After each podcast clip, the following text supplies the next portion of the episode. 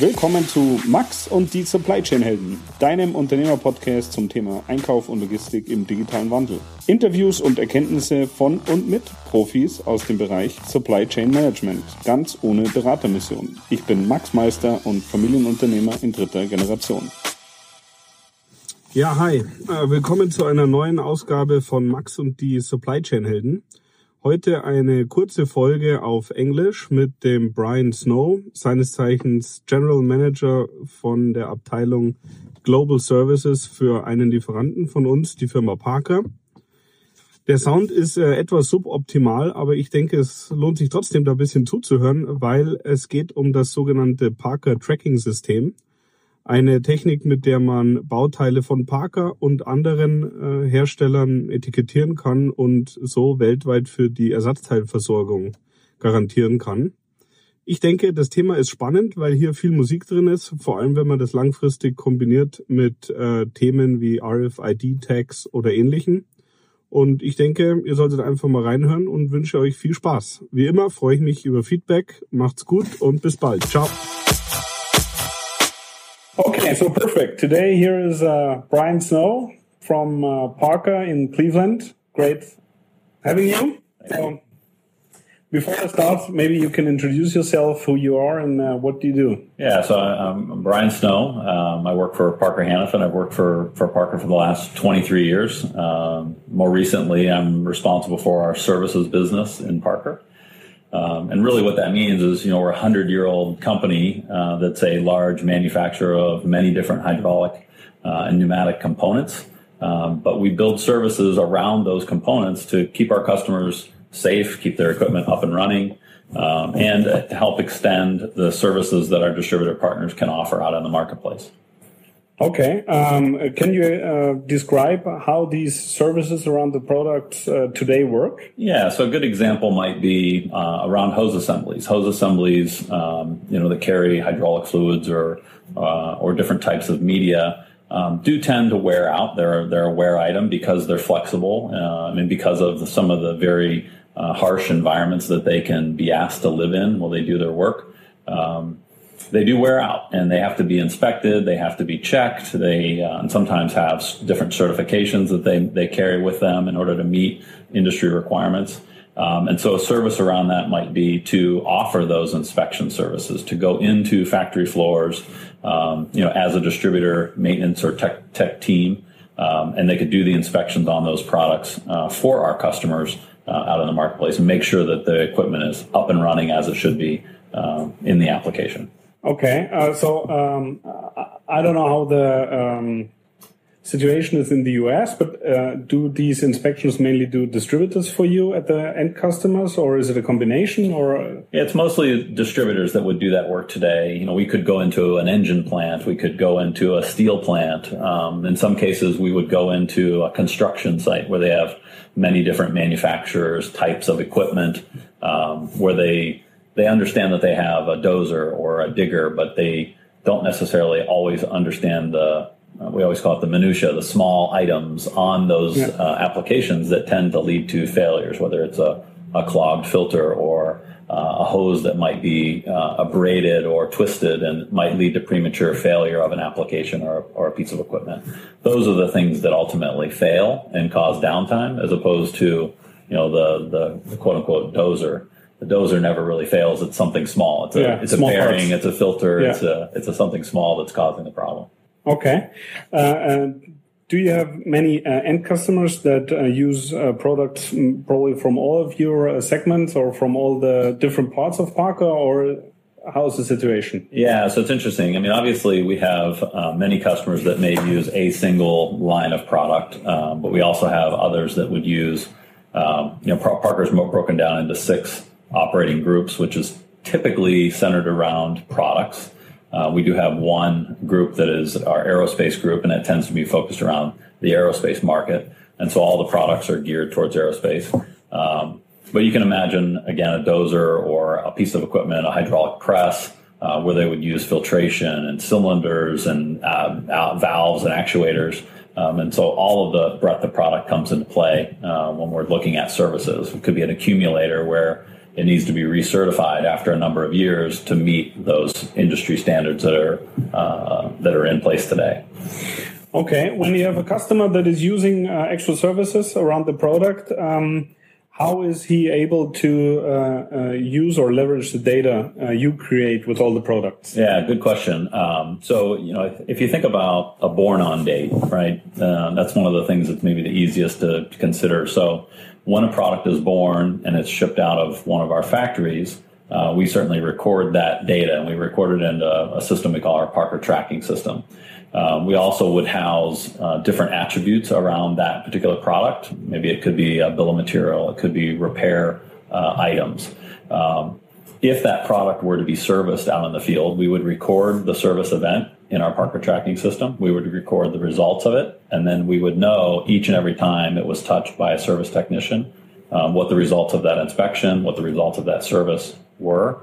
Uh, if that item were ever to be replaced because it could no longer serve in the application, we would then track the second item in that application. So they would have two PTS IDs uh, or Parker Tracking System IDs associated with that application, and we'd know that one lived from point A to point B, and then the new one picked up at point C and lived to, to point D. Mm-hmm. Okay. Uh, so lifetime life cycle management those sorts of pieces of uh, information become become available once you do that.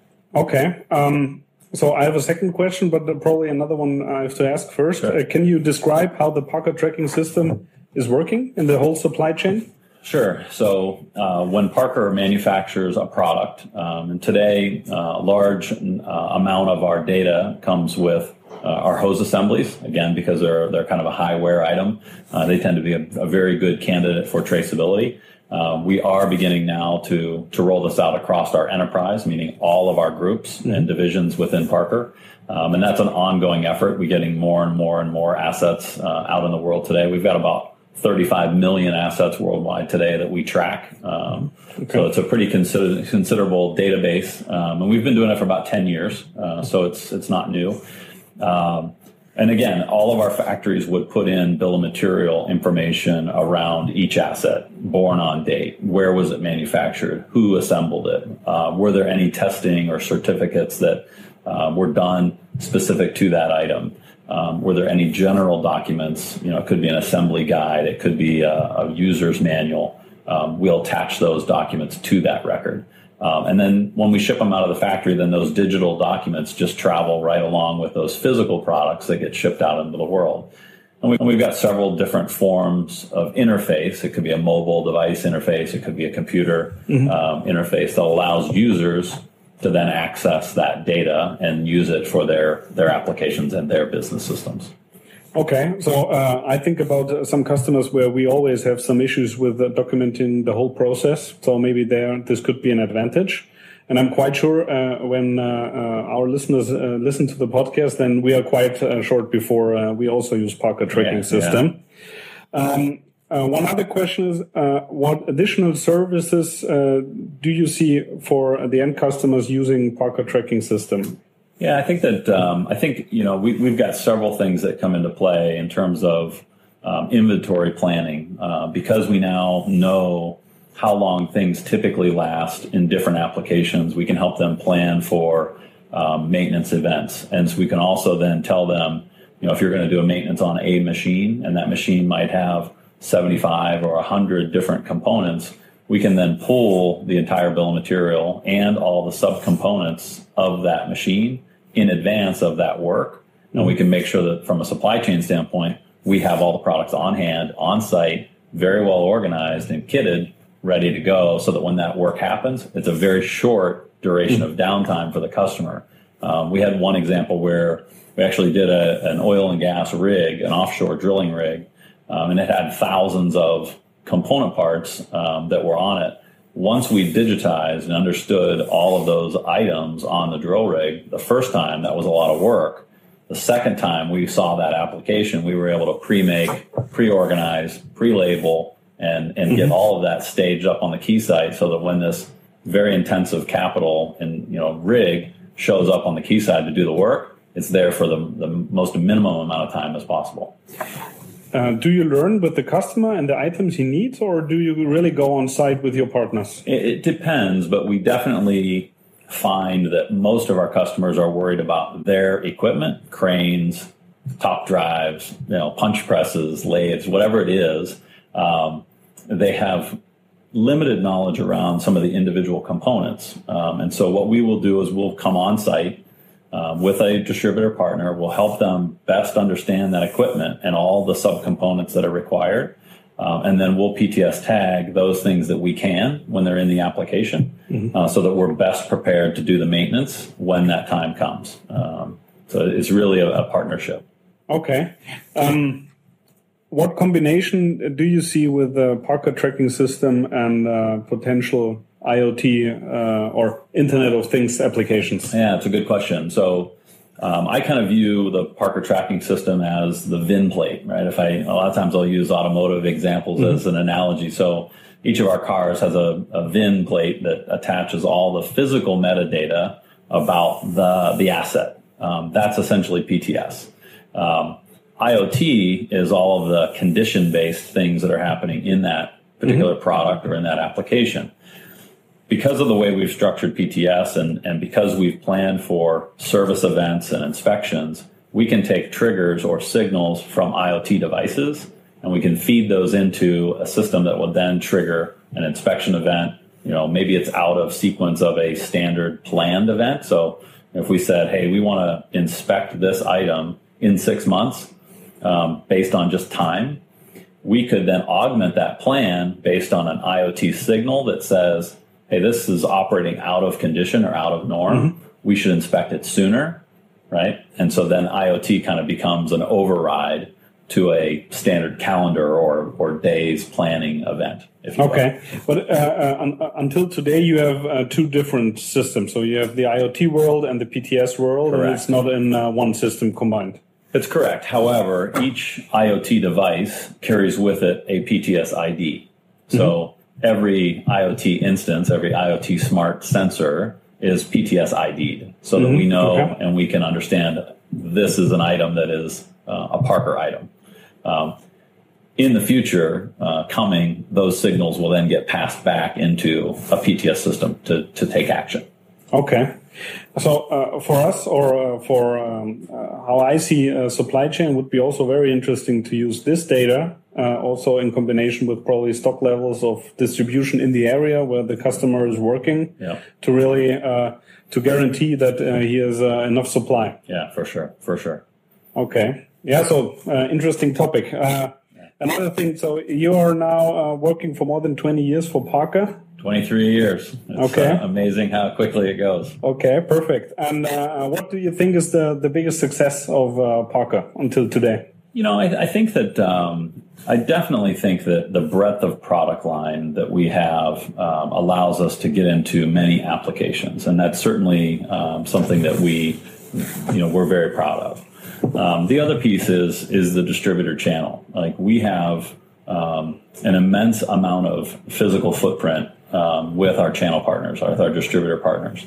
And that again allows us to leverage that breadth of product line to get it globalized out in the marketplace. And, uh, and so when customers move from one country to another or they add an additional facility or plant, um, they can be rest assured that there's going to be Parker representation there uh, to help them just like they, they had in their home country or in their home location. So uh, we've got lots of customers that are adding facilities. You know, it could be in the same country and just in a different state or a different city, um, but they find that there's a Parker representative, Parker distributor there to help them uh, nonetheless. Yeah, not not not far away usually. Exactly. Okay, so uh, you are uh, situated now in Cleveland. You always yeah. stayed there, or where are you from? I actually started with our tube fittings division um, in Columbus, Ohio, mm-hmm. which isn't too far from from Cleveland. Um, and then I spent a bit of time with Parker in Seattle, mm-hmm. Washington, in the U.S.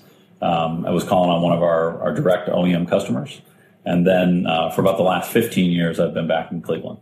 Okay, yeah, this is also the place where we met. Yeah.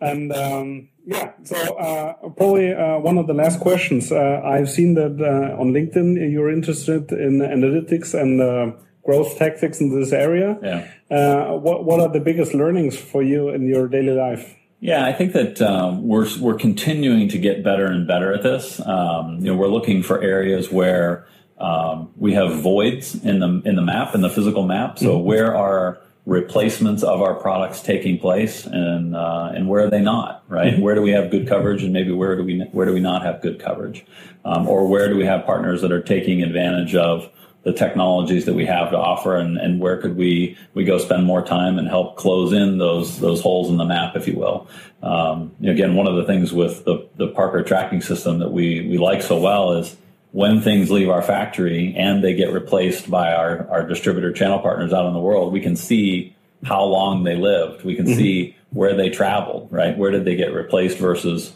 where did they initially get shipped for a factory uh, first fit application on, a, on an OEM piece of equipment. Um, so it's very interesting data that comes around um, just being able to track and trace yeah. those events.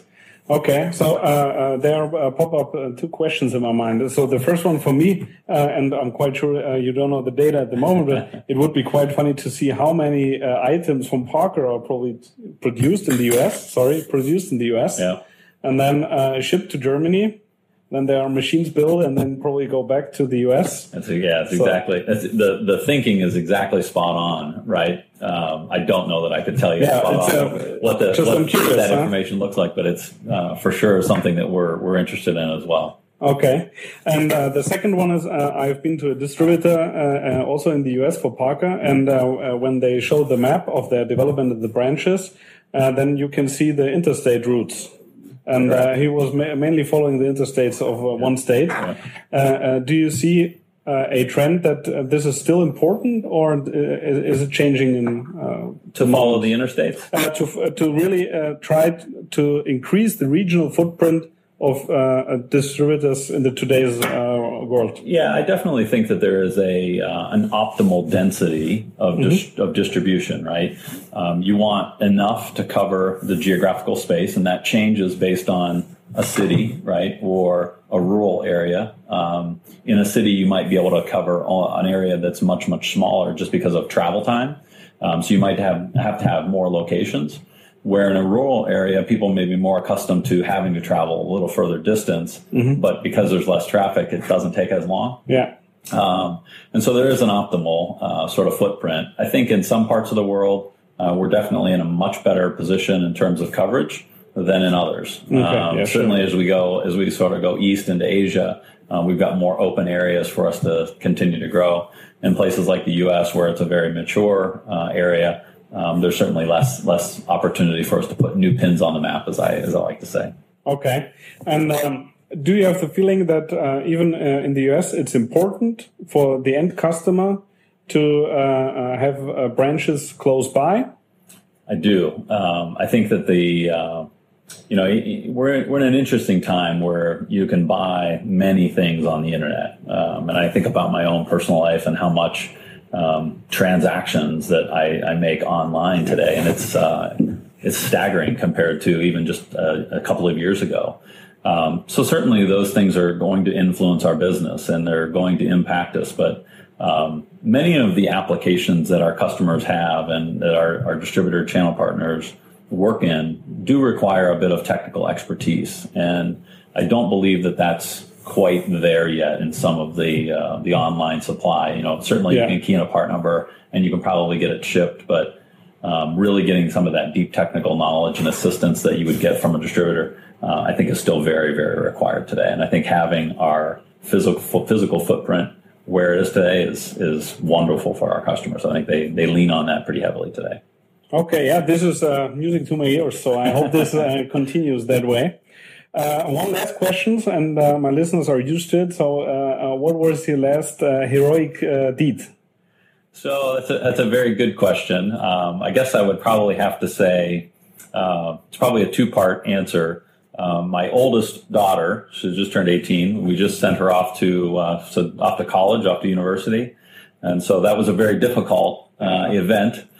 Just kind of letting her leave the nest, but um, probably my, my heroicness of that was uh, comforting my wife as she uh, let go of her okay. oldest daughter. okay, yeah, I can imagine. This would be uh, probably the same with me. consoling. So, yeah, yeah. I maybe have uh, seven more years, but this will be uh, also yeah. difficult for me. it's difficult. Yeah, okay, fine. So thank you very much for the short talk. It was Yeah. very nice having you. Thank And, you, Max. Uh, I hope to see you soon. Yeah, sounds Thanks. good.